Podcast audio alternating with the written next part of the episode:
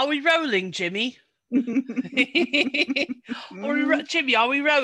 That was my Robert Plant imitation, in case everyone is wondering. I'm sure you're like, wow, I actually thought it was him. Wow, I thought he was a guy. Welcome, everybody. Welcome to Summer Sparks and Sparkles. Summertime and the living's easy. How are you doing, Amy? Very good, but that does, you know, and I think we mentioned this before, that just reminds me of, you know, one of the favorites for me and Melanie is Stones All Summer. Yes. By Fifth Dimension. Yeah. Yes. Well, it's not officially really summer yet, right? No, but we're nearly there. It's Pride Month. I'm priding. I love the necklace. Looks great. Oh, thank you. It's so funny. We're both wearing stars today too. Yay. Well, you know, you could say stars are sparkles. I think they kind of are. And also, of course, you have the sparkles on your glasses. So, so that's cool. What I was going to say was this is another Taddy Devine item. So the only thing is I have actually, this is my second, I think, star necklace from them. And you just got to be real careful.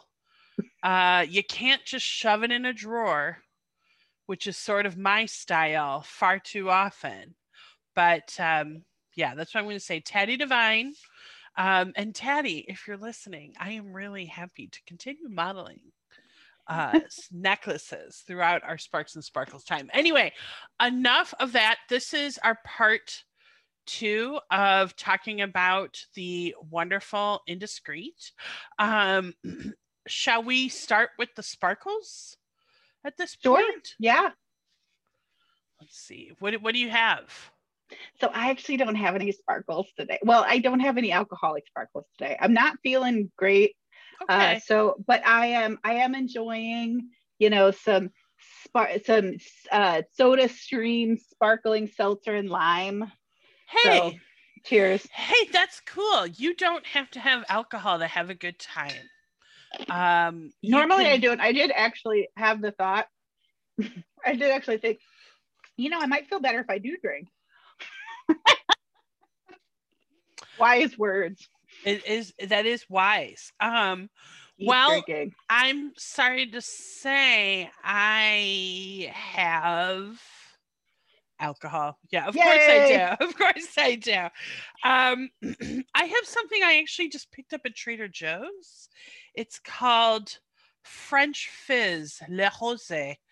It's only like $6 or so, which, you know, with inflation as it is, you got to say this is a good buy. But is it any good? We're going to find out. So this is so cute. And you can reuse this if you want.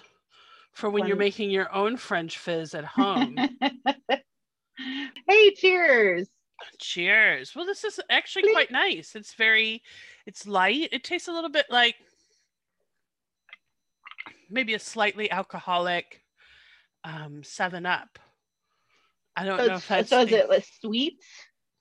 It's not too sweet. There's like a little bit of a fruity note to it. It's made in France. So Fabriqué en France. French fizz. It's all right. It's JL Kinson. I don't know. Maybe anyway, nice. Cheers. Yeah. Cheers to that.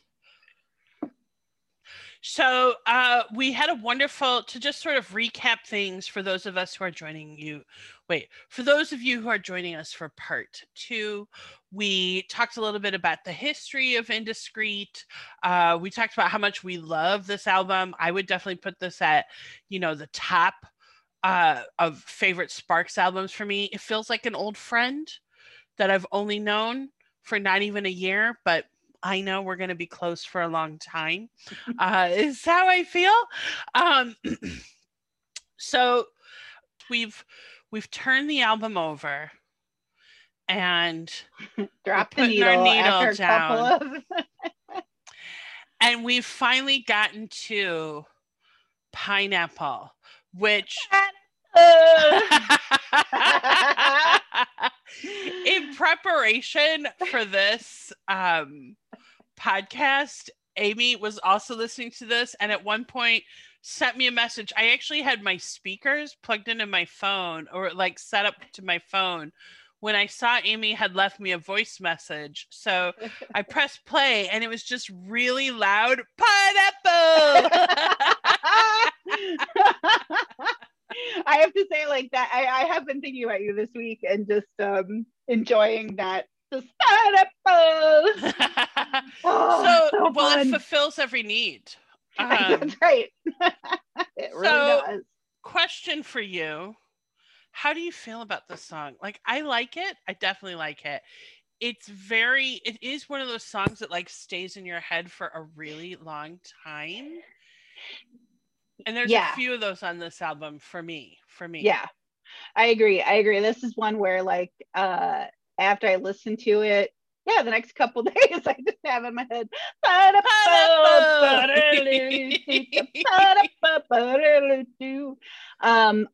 like this song. I think it's super catchy. It's got some really lovely, I think it's got some really fun musical moments in it for me from an instrumentation standpoint. So I'll talk about it in a moment, but I give it 2 thumbs up. I like this one.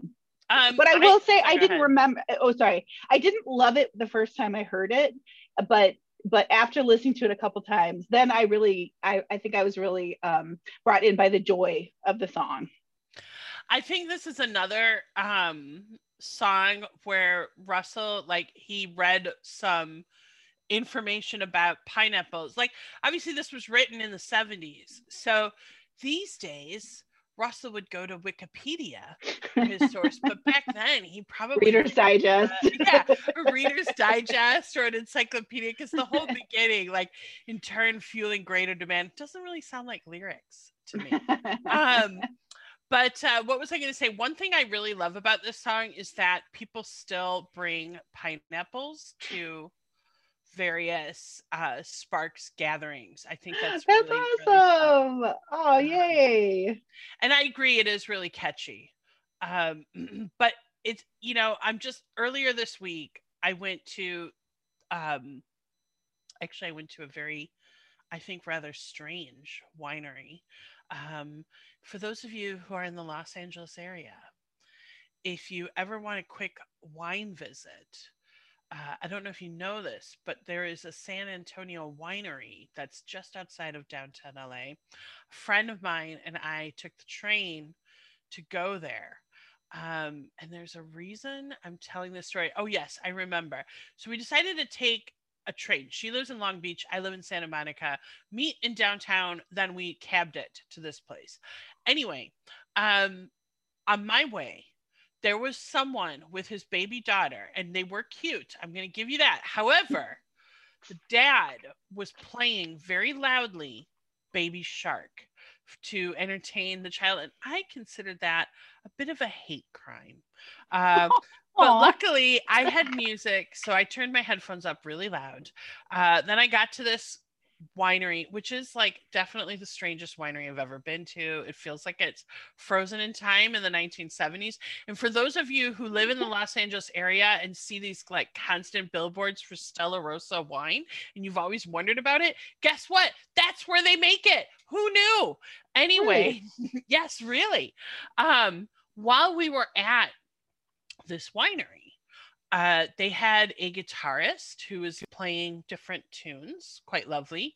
And at the end of the afternoon, he played Baby Shark. The bastard. I was like, why is this song following my life? It is following my life. And why do I bring this up? Because, you know, as we all know, Baby Shark is very catchy. And I feel like Pineapple is like that too. If you hear it once, it's going to be in your head for like the next 2.5 weeks. So yeah. Another thing I think you were telling me about this winery is that it felt a little bit like a cafeteria. It did. And that you felt, you know, it did feel like it was, when did this album come out? 75? Yes. 74, 75. You said like, it did feel like, it felt like the late 70s, early 80s, like going to a mall restaurant with your grandparents. It did. I could definitely see grandparents getting into this place. Yeah, I think you were like, isn't that Father Michael over there? Yes, that's how I felt. I felt like the parish priest from my childhood was there with his bevy of female followers from the local church. That's the vibe. And I also felt like if this place was not in California but was in Chicago, it'd be, right by the airport, and a lot of salt of the earth types would be going there on the weekend. Pick up with fried chicken and spaghetti. Yes, but the menu'd be a little bit more Italian, is what I thought. So funny. Yeah, no, it was quite the experience. But you did say on your way home you saw a coffee house called Equator. Yes, and on the way home, just looking out the window, daydreaming, listening to, oh my gosh, should I admit this on the Sparks and Sparkles podcast? Yes, I think I should. I am a big fan. I'm sorry, everybody. I'm a big fan of the Escape Channel on Sirius. I don't know if you know this channel. It's basically all music. It's all music and covers of instrumentals of pop songs you have known. And they pretty much tap out around 1992. So you might hear an instrumental version of Walking in Memphis, but you're probably not going to hear anything much. No. Beyond that, but you got some Carpenters, you've got some Journey. Yes, and actually the best thing about it to me is it's a complete free-for-all. If you listen to any other station, it is programmed. These guys, I feel like they just have a catalog of things that were made, that there were instrumental versions made of, and they just throw it out there. So you might hear Michael Bolton, How Am I Supposed to Live Without You, but an instrumental version. And then you might hear a little Herb Alpert and the Tijuana Brass. Then you might hear I'm Still Standing, instrumental version. Then you might hear, I don't know, Moonlight. And then you might hear an electronic version of the Intro to Swan Lake. I'm just trying to think, what did I hear on the train? So I'm just chilling, waiting to see what wonderful nugget's going to pop up on the Escape Channel again or next. And I look out the window and I see the Equator Cafe. And I was like, oh my God, this is exactly how I pictured it. This is exactly how I picture the Equator song. We could, Amy, next year on March the 10th, you and I could go there and just... We'll host a Sparks. You know what we could do? We could invite Sparks fans from around the world. But here's... You know what we could do? We could invite them March 10th, 3 p.m. But half the people who RSVP don't show up. You decide, are you going or are you not? Because that'll be part of the fun. And then we'll be like, surely we said it for 3 p.m. So yes, there's an Equator Cafe in West Los Angeles. Nice. And also I would like to now take this moment to issue a formal apology to Ron and Russell Mael for comparing Pineapple to Baby Shark. Because obviously Pineapple's a better song. There's, in my opinion, there's a lot more going on. There is a lot going on. Yeah. Because one of the things I really like about this song, there's a couple little instrumentation things which make it feel even more whimsical than it already is, or maybe it feels whimsical because of them. I love that it opens with just a cappella voices and the oohs in the background. And then you get this, bass line coming in or vamping piano with some electric guitar, but then the bass line, it sounds like a tuba or a baritone or maybe a bass trombone. Mm-hmm. And I really just enjoyed that the bass line was a brass instrument. It gives a kind of a little bit of a more old-timey feel, and then there are just some really other lovely moments throughout the song. Let's see, what else did I note?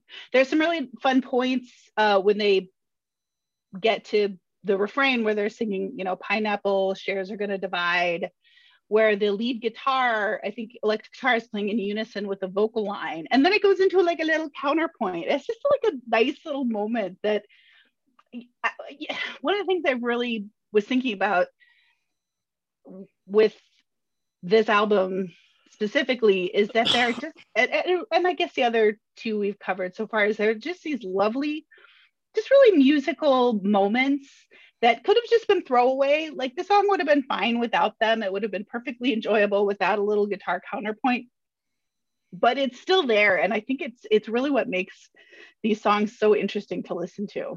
Mm. And it's interesting too, that Pineapple's coming off, it's right before How You Getting Home, which has a very different feel. It's right after. It's coming after that. Sorry, I don't know what exactly I said, but yeah, it's right after How You Getting Home, which has a totally different feel. And then of course, it's right before Tits, which also has a completely different feel. Again, sort of fueling my speculation that this is kind of a Sparks, Sergeant Pepper's sort of album. Yeah, so you're right, because the songs on this last side are all so different, both musically, the subject matter, and they're all so wonderfully unique. And it's great to hear them together. In fact, I was going to talk about this a little bit later when we get into Tits, but some of these songs take me back to that feeling that I had listening to Kimono My House. I was like, I want to stage it. Like some of these songs would make my Broadway production, especially Tits, which we'll talk about in a few minutes. But I'm ready to go to Tits. Are you? Well, let's see. What else did I note about Pineapple? I know you and I were talking about this. Sure, the kids will throw it far because it ain't a chocolate bar line. That's my favorite line. Sure, the kids will throw it real far if it ain't a milk chocolate bar. And you're right, Russell. I think you're right. Yeah, I mean, really. But what I realized in re-listening to it was at that point, they introduced like kind of like a treble synthesizer, which actually gives it a little bit even more of a playful kid sound, but a playful sound, and it just they just layer and layer on top of it. It's super, super fun, and the ending. Oh, one of the things I was laughing about was I was reading the lyrics, and you said it sounds like it was an article he read, and I feel like it was like a Wall Street Journal article, maybe. Because they say shares are going to divide. Oh, yes. And as so combined, fulfills the upward trends are foreseen. So invest in Big P. Big P, Big Pineapple. So it's really fun. And then, they end as they open with that acapella sound. And then like the staccato piano. And it sounds like you're going to go into another verse, but it's the end of the song. And what I find really interesting here is that it goes right into the song called Tits. Almost like they're just connect, the same song or connected in somehow. Yes. I want to ask you about Tits. Oh yeah, we got. I have a lot to say about that. I'm so excited that we're finally going to talk about Tits. It's really been what do you think that song is about? We talked before about audacity and like. It's very audacious to put a song called Tits on your album when it's 1974. I'm surprised it wasn't censored. Like it really, it's one of those things that's like, in some ways I was so surprised that it was a term and a song that was used. And this song, I was thinking about how the song has evolved for me the more I've listened to it. And wait, now what was your question? What's the song about? First of all, the first time I listened to it, I just laughed because the term was tits, and then it's got that hilarious line about they're for kind of blanking at the line. They all look good for 3 or 4. Well, no, that one. I'm going to come back to that line. Yeah. That one. But, for months and years, tits were once a source of fun and games at home. And now they're just here to feed our little Joe. So that just made me laugh. And that was as far as I went with this song. And then as I continued to listen to it, I really started to enjoy that sort of drinking song piece of it. And it's got some really beautiful melodic lines that bum, bum, bum, bum, bum, bum, bum, bum, bum, bum, bum. For this, what's the tempo? It is 4/4. It sounds a little bit pop-ish. The reason why, yeah, it does. They do, because so the reason why is because in the opening, in some of the I guess refrains, they're kind of like a da da da da. It almost feels like a 2/4, but it's actually 4/4. But then it really goes into 4/4 because they get into drink, drink da da da da da da da da da pop pop pop pop. Then I started to really listen closer at what was being sung, and I had these moments of listening to the song where towards the end, especially when he sings Harry, I know it's you don't say a word, just forgive me, let's just drink one more, the way that he sings Harry is really powerful and moving. Yes. And it leads me to think about one of the reasons why I was thinking about, like, oh yeah, this is again one you could stage. I love that they, in a lot of their songs, they actually, like we were talking about the last time, how the songs are like these little moments in time. There's little vignettes, a day in the life of, or a conversation that somebody, it's a encapsulated moment. And one of the things that makes that really resonate with me is the fact that they use names. They use these names of characters. He didn't have to say Harry. They didn't have to say tits are only there to feed our little Joe. It what was it, ABC or BBC? Oh, from Propaganda. Oh, BC. He, is Betty and Charlie, and like they use these characters within these vignettes. And I think that really does lend itself to this little moment in time that you're just sort of peeking in on. I really enjoy that. Maybe you've heard this in your performance training, but I took a number of improv classes earlier this year, and one of the things we were encouraged to do in little scenes that we did was create names for characters, because it just causes you to engage more. It helps you kind of develop your story, and it helps the audience too.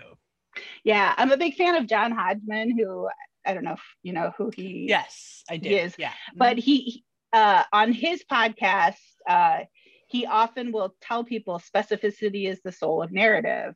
And it's something that it's like, oh, man, it's such a good point. Like, it's the little details that do bring you into the story. So yeah, and then I was like, of course, then I was overthinking, and I'm like, oh my God, it's like Falstaff with Henry V, who he called Harry. Like, oh, it's like that. I'm like, okay, I'm thinking way too much about the song. It's really good, but it's no, you're not. It's Sparks. We have a podcast about it. We're not. This is material. Well, kind of when we listen to Kimono My House, you said several times, like, it just, so many of the songs felt like they could be cabaret numbers because they are these just incredible moments in time. And I really think this song digs into it. And for people who maybe haven't bothered, who just haven't read the lyrics, I mean, the plot of the song is, two friends drinking and one saying, my wife is seeing someone. And then through the course of the song, you find out he knows that his wife is seeing his friend Harry.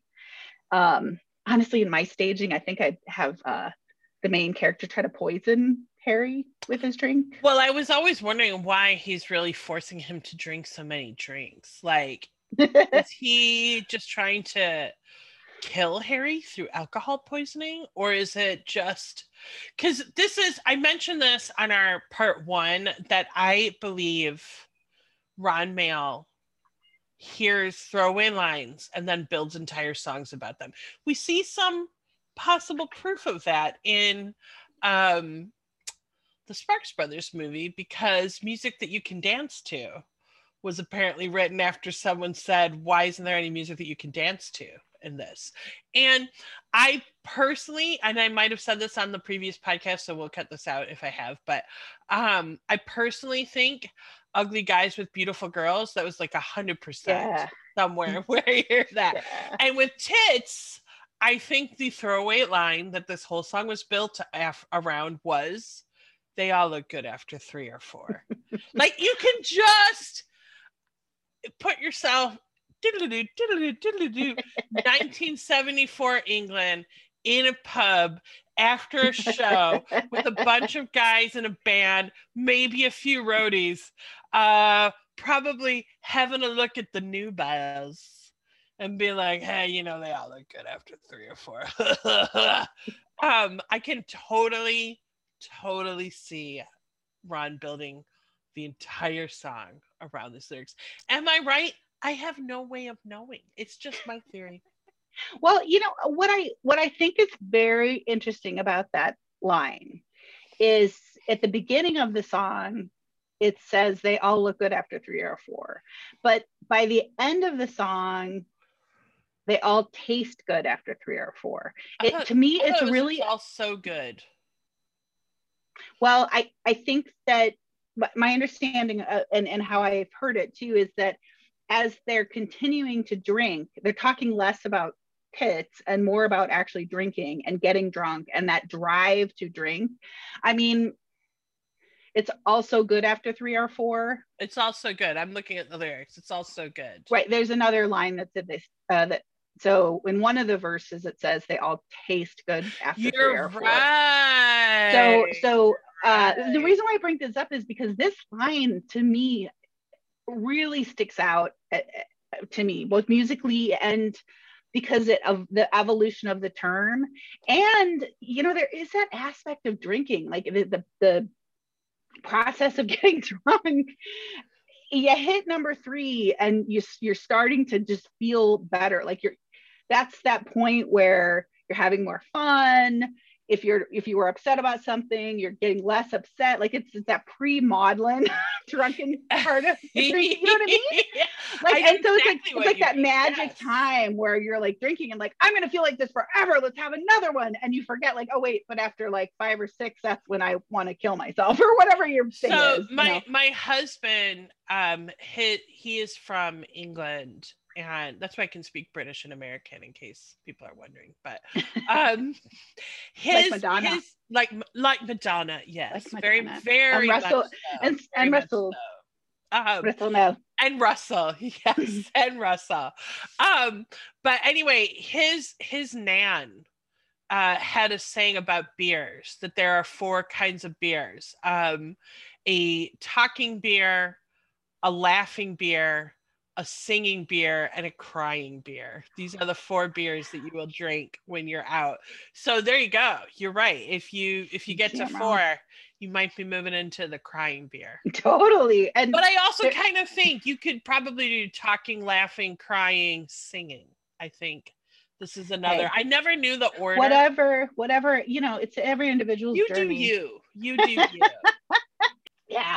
Yeah, this song has just so much in it. And I love the different musical sections of the song. You know, there's sort of the lyrical pretty melody and then a drinking song. And then these points where you get, well, we were just talking about that where they go, you know, it's also good after 3 or 4, where they repeat it a couple times. The lead into that is just like a single line piano, right hand playing that melody, bum, bum, bum, bum, bum, bum, bum, or however it goes. And then the other instruments come in and it becomes this really driving rhythm. It's a very powerful music moment to me. And I think combined with the great singing and the acting portion of it, this song makes me think about something we've talked about with other Sparks songs, and especially more recent Sparks songs, about their use of repetition and how they, like, Home is an amazing song. It's this, you know, the same lyrics, same line, but every time it's done with a little more flavor, a little more this, a little more that, to the point where it becomes really powerful. And I think you start to see that them develop that technique in this period of time. And with this song for me, it's really, I think about that repetition, and side A, they did that as well. Anyway. You know, Tits, the song for me, it's not my favorite on this at all. And in fact, whenever it starts, I'm like, oh yeah, we're at Tits. Like, that's oh, because we gotta talk about this. I'm sorry, it's interrupted. I'm sorry, I'm interrupting your flow, but I'm gonna do it. Interrupt my flow. I will come back. That beginning is so bonkers too. Like that beginning. Do you remember the band Morphine? It was like late 90s, and I think that they're part Chicago, of their... This Chicago is not Chicago. Saskatoon is in the room. Boost Boos. Nice. Yes, I do. I always think about that band in this beginning, because I think that if I recall, they had like a bass drum and then some other instrument that like wasn't a guitar. Had a saxophone. That was it. It was bass. It was a bass guitar, a drums, and a saxophone. They didn't have any guitar. Voice. Like, you know, they didn't have actual guitar. So it had a real sexy voice. And the overall sound was a very haunting kind of sound. And that's what this sounds like to me. That's the heavy, you know, it comes up with this like heavy drum and then the boom, boom, boom, boom before you get the melody. It sounds like a drunken person walking, you know. I don't know. Anyway, I'm sorry. I interrupted you. 1970s pub. I can like smell the stale beer. I can feel the stein in my hand of Watney's Red Barrel. So yes. Okay. No, what I was gonna say is when I hear that beginning, I'm like, oh, it's Tits again. Like it's not my favorite at all. And in fact, we're going to get to one that is one of my favorites in just a minute. But I really love all the musical changes that it goes through. And then at the end, where it sort of fades out on these synthesizers, that is another one of those moments that I feel like it could, because that song at the beginning, and honestly, calling it Tits and the lyrics, everything feels very 70s to me. However, when I get to that end with those synthesizers, again, that's very 80s to me. Yeah. And I'm always impressed that Sparks are always doing something that no other band is doing at that time. And then it's kind of like when I listen to Gratuitous Sax, I'm always impressed that they actually used auto-tune on it. Like, auto-tune was very new at that moment. People were not using it all the time, but here Sparks are using it. And so again, really like going hard on those synthesizers. People were starting to use them at that time, but still, that is actually my favorite part of the song, when those synthesizers sort of fade aside. Yes, I agree. And I also love that the synthesizers are treated like a violin or like this. I mean, it just adds such lovely flavor. And I like the end of as well. I'm not a huge, you know, fade outs aren't my favorite, but I don't mind it on this one. It fades out and then it goes into, it's a hoedown, not a slowdown.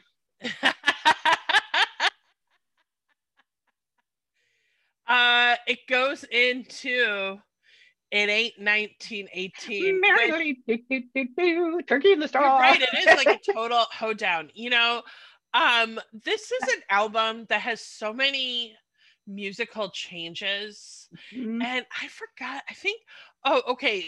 So I have watched the new series of the Kids in the Hall, which Joe was watching some of it. Yeah, if you love the original series, you're not going to be disappointed with the reboot. It's pretty good, I think. I will say it's their best work in a long time. My husband was watching it and I was doing something else, so I watched a little bit, but then got, you know, whatever, I was in the other room. But I have to tell you, one of the things that I had such a nostalgia every time, because they use the same opening theme. I mean, we were talking before about like hearing that bass line and that opening theme song, hearing that just brought back so many memories for me. Oh yeah, and it was really like I felt like, because I remembered when that show first came out, and like oh, okay, we're hearing the theme song. It's a new episode.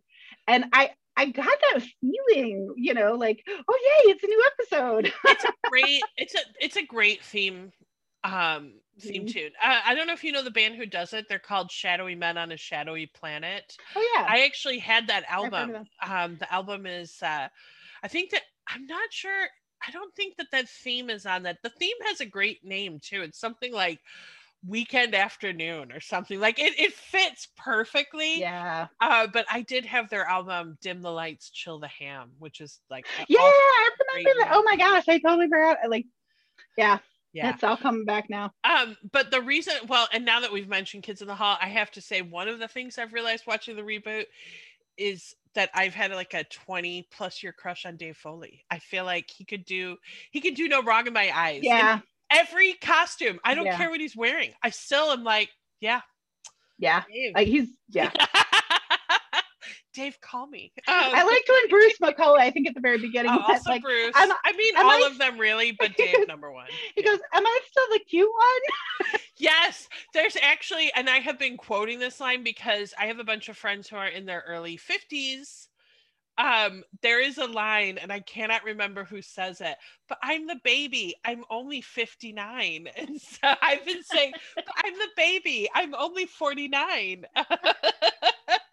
But anyway, I watched the reboot. It was really good. And I was reading a little bit of press that they had done, you know, in anticipation of the reboot. One of the things that they mentioned about how they do their skits is they really think about the order. Mm-hmm. They think the order is really important. And in fact, they referred to Sergeant Pepper's and said, you know, one of the reasons, whoever this was, it might have even been Dave. One of the reasons Sergeant Pepper sounds so great is because of the order. And we always think about that when we're putting together our sketches.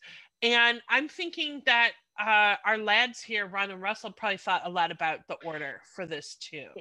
Yeah, you know, we talked about Sgt. Pepper's last time, and absolutely the same things apply. You know, towards the end of this album, I started thinking about, you know, this was also the period of time where, like, when did the Who's Tommy came out? I think you're right. I think it was right around this time. It might have even been 75. Let's check, but maybe the movie came out in 1975. Yeah. So it in some ways too, I was thinking because I was back to my like I'm staging it. I was like, you know, there really is that aspect of like the rock opera and like you said, Sgt. Pepper's and the way that the pacing of the albums, and not today because we have plenty of other stuff to talk about, but I would be really interested to talk, you know, with you about what do we think we've gained and what do we think we've lost with the restrictions that albums put on to the composition of the album. Like, you know, it could only be so many songs. There was only so much recording time. Songs were typically only X amount of time, which I can debate. Historically they were shorter too, anyway, whatever, but like with electronic music and streaming music and EP, you know, EPs were really big I think in the 2000s, and then now we've kind of gone back to releasing full albums. To me, that whole evolution has been really, really interesting, and I'd love to talk with you about it sometime. That is so interesting. I will just say personally, I will contextualize this in a minute, but personally, I don't feel really sad or happy about those changes. I would just say I don't care, but that's when I say I don't care, what I mean is like some people I know feel really sad about that. I feel like, well, music changes, the people who are making it change, generations change, so of course the way in which it's consumed and that experience is going to change, and I'm really good with that. In fact, I will tell you, this is another little detour tonight. What's happening right now as we're recording in London is the very last Ducky at the Royal Vauxhall Tavern. Ducky as an organization is going to continue. So for those of you who don't know, Ducky is a wonderful, long-running gay, post-gay club night that's been going at the Royal Vauxhall Tavern, which is it's been a gay pub in London for centuries. Ducky itself is not going away, but they are leaving the Royal Vauxhall Tavern. So that is really sad. Yeah. They've been there since 1995. And, you know, I'm here in LA. I lived in London for 10 years. I would love to be there right now. I wish I could magic myself there. And of course, I'm sad that it's ending. However, the other thing I think is that the people who started it are now in their 50s. They started it in their 20s. Now they're in their 50s. You know what? It is time for them to move over and make room for people who are in their 20s or teens or 30s to create what they want to create. And I'm actually all for that. That's kind of my attitude about it. Yeah.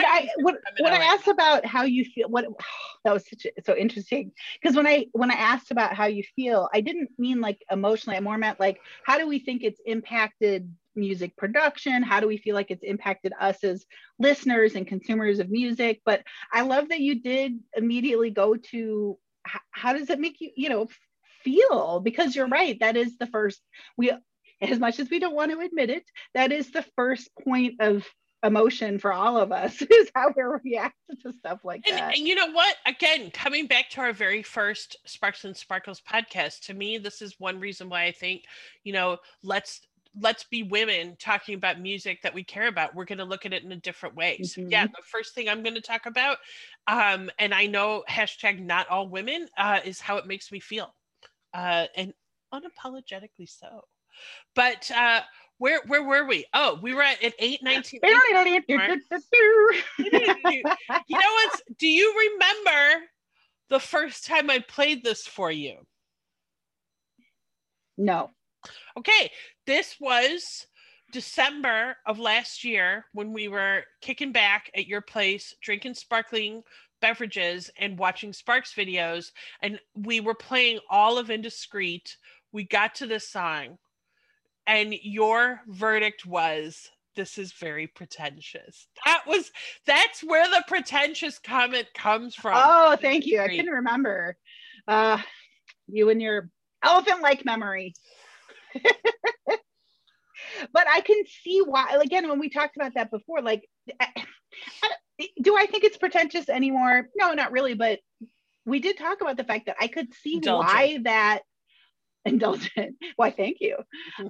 Why that did get that reaction, because it's a rock album. And we've already gone, you know, we've had Haydn, we've had now we've got American, like Appalachian, I don't know, folk, hoedown. Well, I guess you're in Missouri, but I actually like it. I don't hate the song, I don't love it, but there are a few, there's some really fun moments in it. What do you like about it? I am always a fan of lyrics. You know, I love Ron Mael's witticism. Like, we were just finished talking about tits. I can personally, in my mind, I see Ron snickering as he's like coming up with the title of this song, getting it on the album, and both of them snickering. I know, right? Actually. Yeah. But no, I actually love that this is a story about two people who sort of like froze themselves in time, and then a bunch of do-gooders decided to help them, and then they didn't want the help, and they're like, well, if we can't be happy, neither can you. That is like it's a great ending to me. It's a great ending.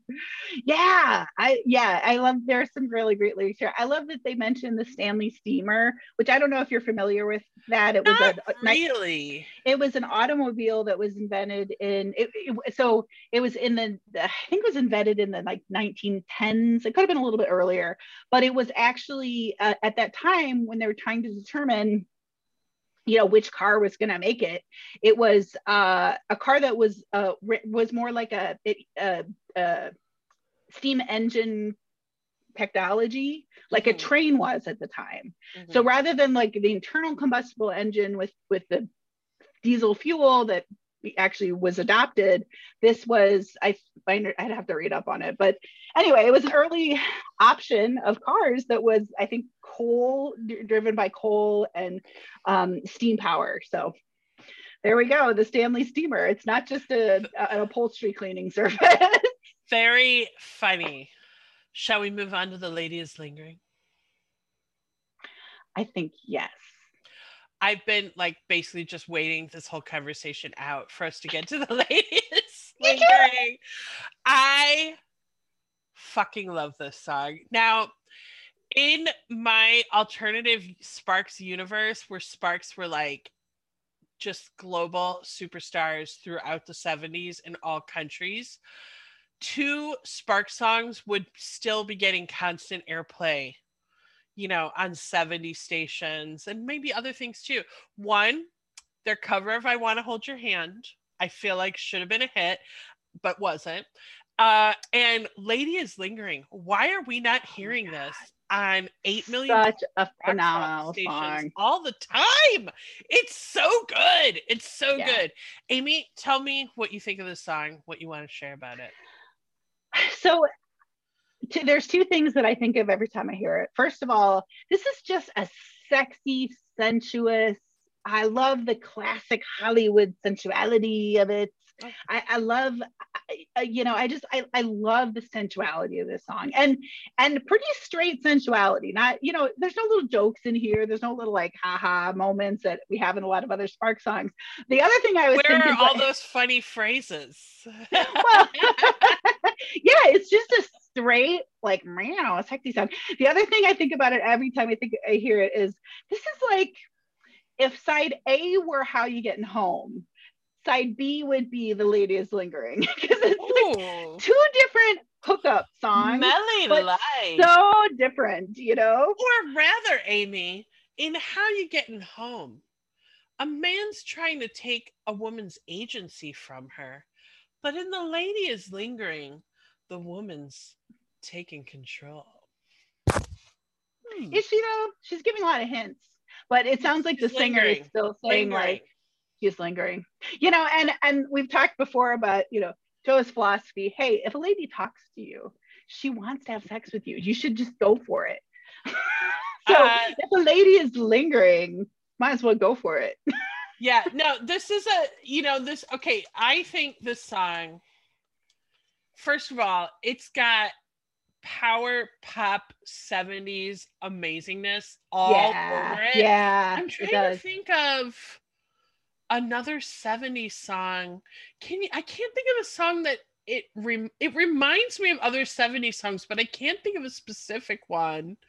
One that like just comes in very strong and yes. You know, it's the opening and, you know, it opens really strong and I agree. It actually sounds the most of the period, one of the most of the period songs on this album. I agree. I think because of like the guitar and it's got the strong bass and it's got the heavy piano, and it's just got such a great like kind of lyrical line. I haven't listened, I will admit, in my preparation for our episode, this is where I stopped. That's okay. So I haven't listened closely at the instrumentation, but I agree with you. It sounds most like a 70s song and just a really good one. Yes. Every sip is of the smallest quantity that still reveals a certain thirst. She's thirsty.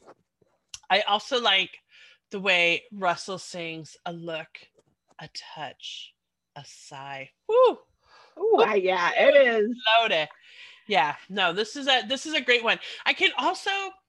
This song is like covered in red velvet for me. Like I can see red velvet shag. I think you're right. This definitely has a classic 70s classic feel to it. Romantic. I mean, even earlier time, it's got a very like, I don't like almost a pre 70s where, you know, casual sex was becoming more and more frequent. The free love movement had happened, you know, 20, 30 years before that, you did have to rely more on these like signals and, you know, what in the like Regency period or whatever, like how the fan was being held and that meant one thing and another, like all of these really subtle physical exchanges. It is very sexy. It's very sensuous. I love that. Yeah, I love it swathed in red velvet.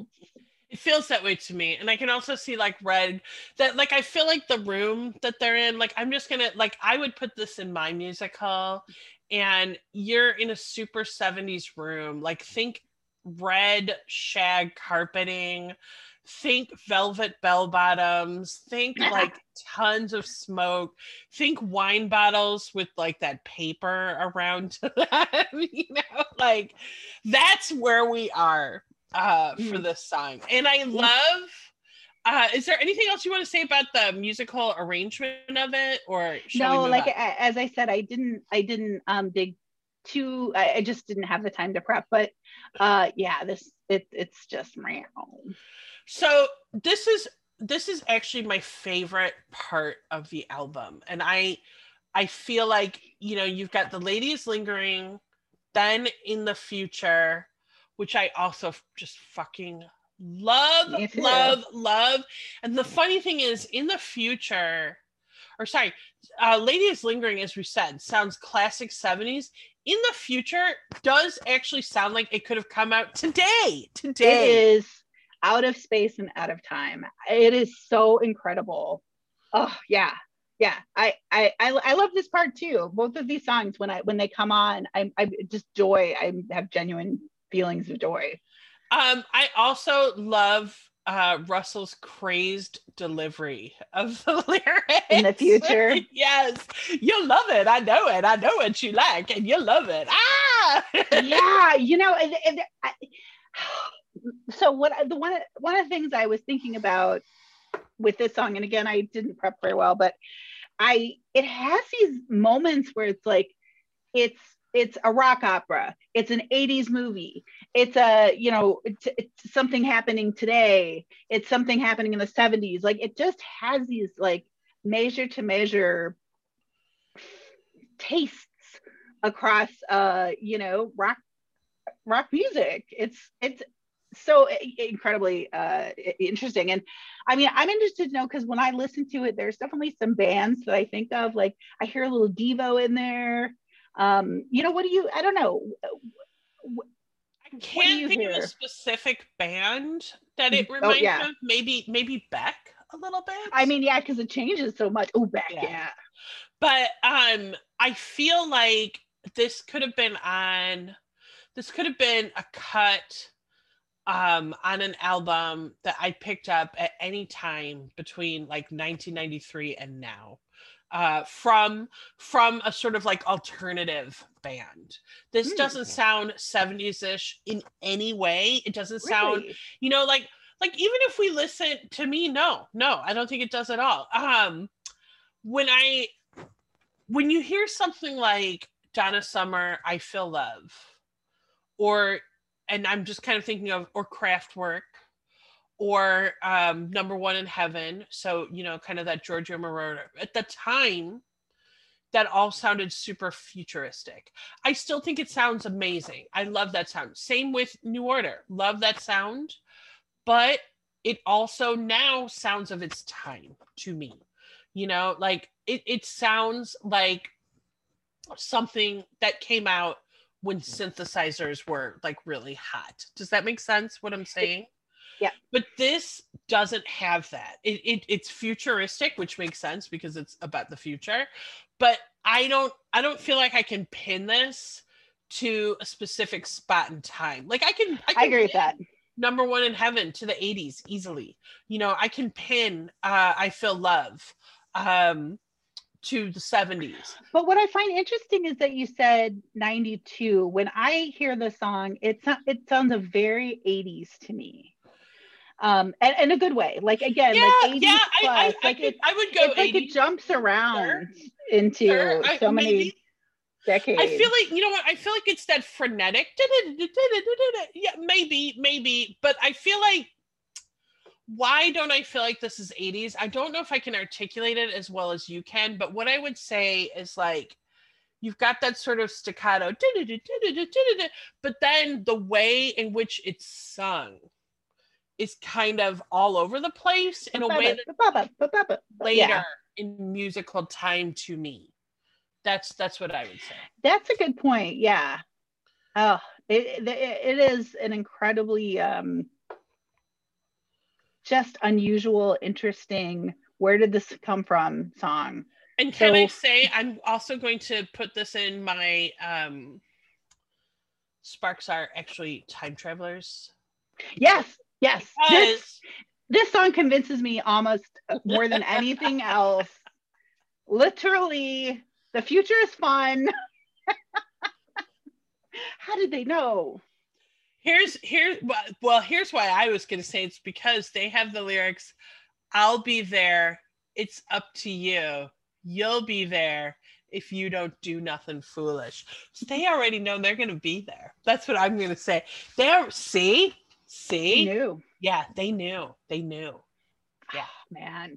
Yeah, this is such a neat song and such a different sound.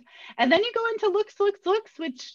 And I love the way it goes from those like little beeps at the end of Future to... Yes. Yeah. I love that. I feel like a lot of the songs on this side, especially this side, sounds like one big song in some ways. Yes. Because they really, that transition is amazing. What was I going to say? You know, there was that trend in the 70s, I think, to like kind of go back to that 40s big band style. There were a few people who did that, like Bette Midler. She had a number of hits like that. Boogie Woogie Bugle Boy, I think she had a hit with. So when I hear Sparks doing big band, my immediate thought, and actually how I first felt about this song when I first heard it, was like, oh God, really? You know, like, hey, obviously, because I was a little baby when this album came out. I wasn't listening to Sparks. I was listening to, I don't know, Orleans or the Doobie Brothers. I was going to say, knowing your dad, you were listening to something pretty cool as a bebe. Dr. John, probably. But from your crib. From my crib, yes. But of course, I remember the 90s swing moment. And of course, and I was and am still a big fan of the Squirrel Nut Zippers. But in general, I was not a big fan of this, like, let's go back to the big band song, but this song has hugely grown on me. It's a wonderful song. Yeah, I agree. You know, and I kind of skipped over it with, we kind of went from 1918, but one of the things I don't recall if I said earlier is that song, it's not just a hoedown fiddle. Like, yes, that is part of it. And they've got clapping, so it sounds very, you know, historical, but they layer in those electric guitars and the drums and the, you know, there are these moments where it's suddenly, you know, a modern song. It's not a hoedown song. It's something that's more rock and roll. And I feel like Looks kind of skirts that line a little bit. Like it really is that big band sound, but they've got then these moments where it does feel a little bit more like a rock song, which is so fun. Yeah, I agree with that. And also, of course, the lyrics are also really fun. Looks are why you rely on books. And again, I love the way Russell sings this. I like a lot here. Spot her error. Now she's all over you. But this is great. This is a great song. I think my favorite line is the face that launched 1,000 hits. Oh yes, I was thinking about that line today. Well, you know, the other thing that I was just actually looking up back on the Wikipedia article. You know, this song and Get in the Swing were released as singles. Yes. And to me, it's such an interesting choice. And to your point, like, I kind of understand why. There was a moment in time where and I'm looking at the singles. It says singles, Get in the Swing with Profile, and then Looks was the other single that was released with Pineapple. It just seems like they seem like odd selections, Get in the Swing and Looks.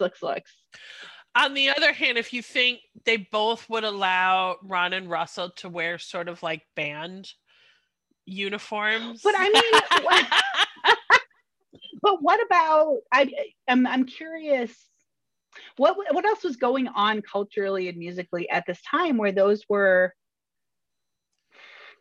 you know, those were the ones that they thought were going to really make the airwaves. Maybe they didn't care. Maybe they didn't have to choose.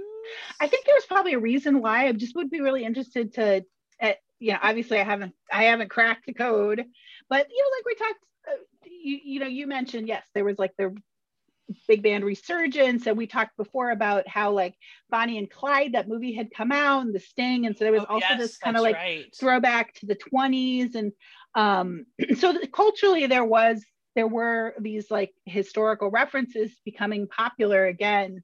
I think maybe they just jumped on that.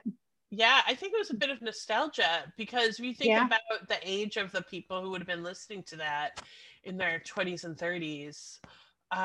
They would have been very young, or maybe kind of the way I feel about the 60s is it feels so close, and I'm very interested in it, but I was never there for it. Like I find the 60s just a really fascinating decade, because I wasn't there, but then I was there just a few years later. So like, you know, you'll see pictures of your family and things that you recognize, and it looks really close, but it's not. So I don't know. I just wonder if there's some of that nostalgia.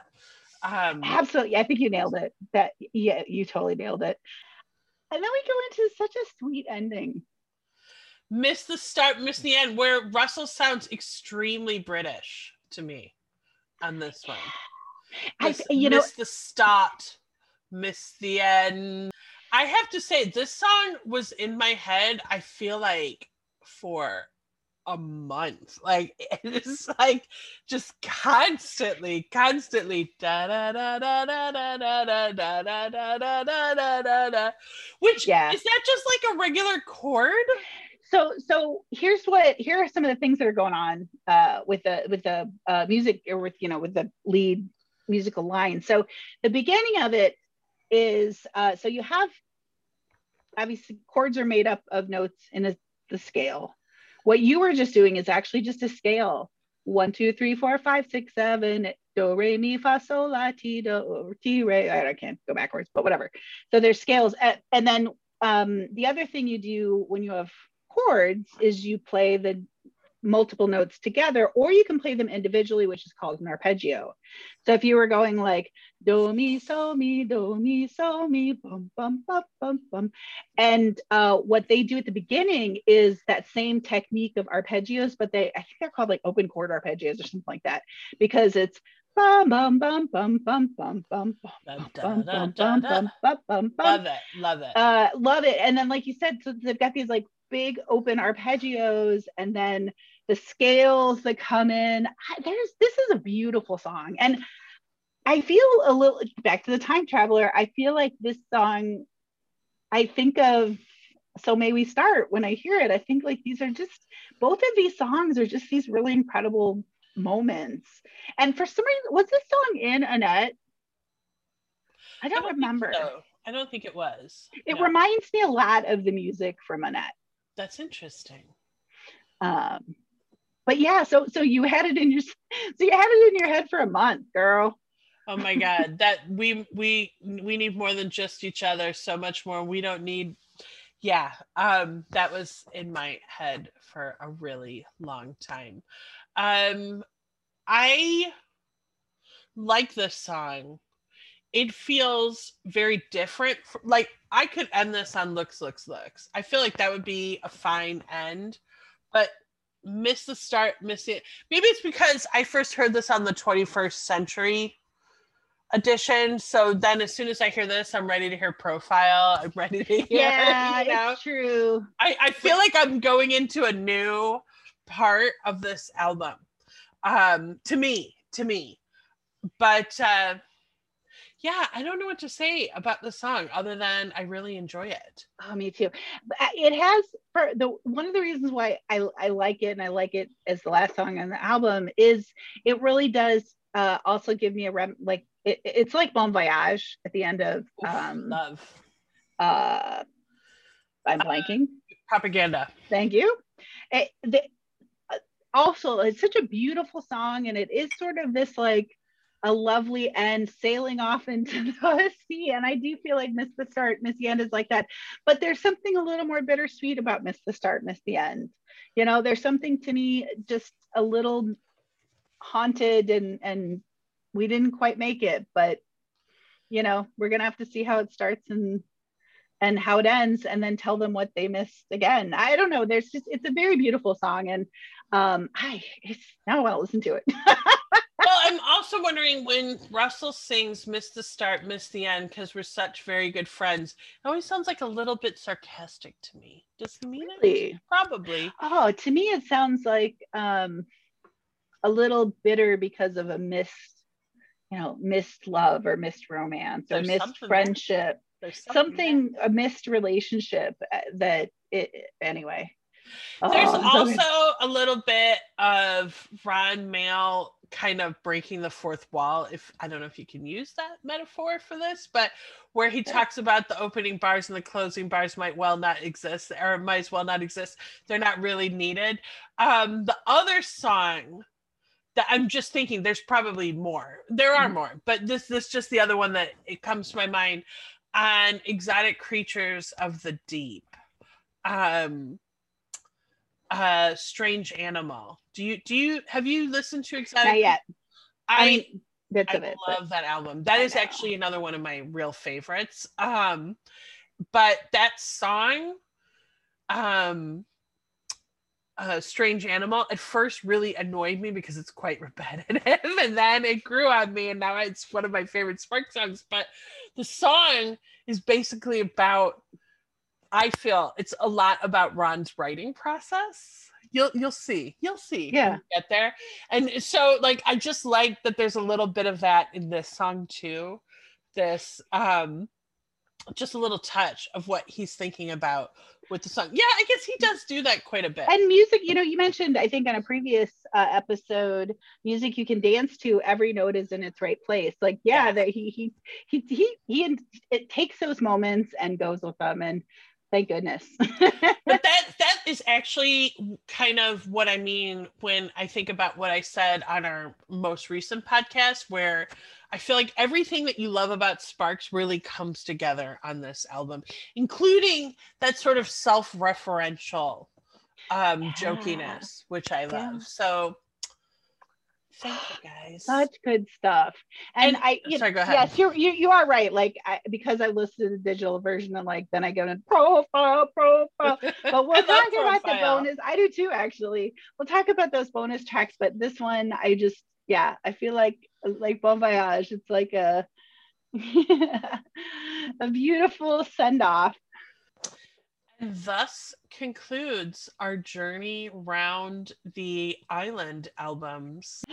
Well, thanks thanks again for listening, and thanks for listening to us talk about this wonderful band and amazing musicians and all of that good stuff. So, and thank you, Ron and Russell, for being awesome musicians and artists and letting us in to your world a little bit. Yeah, we appreciate it. Yeah, for sure. Thank you. Bye. Bye. Thank you.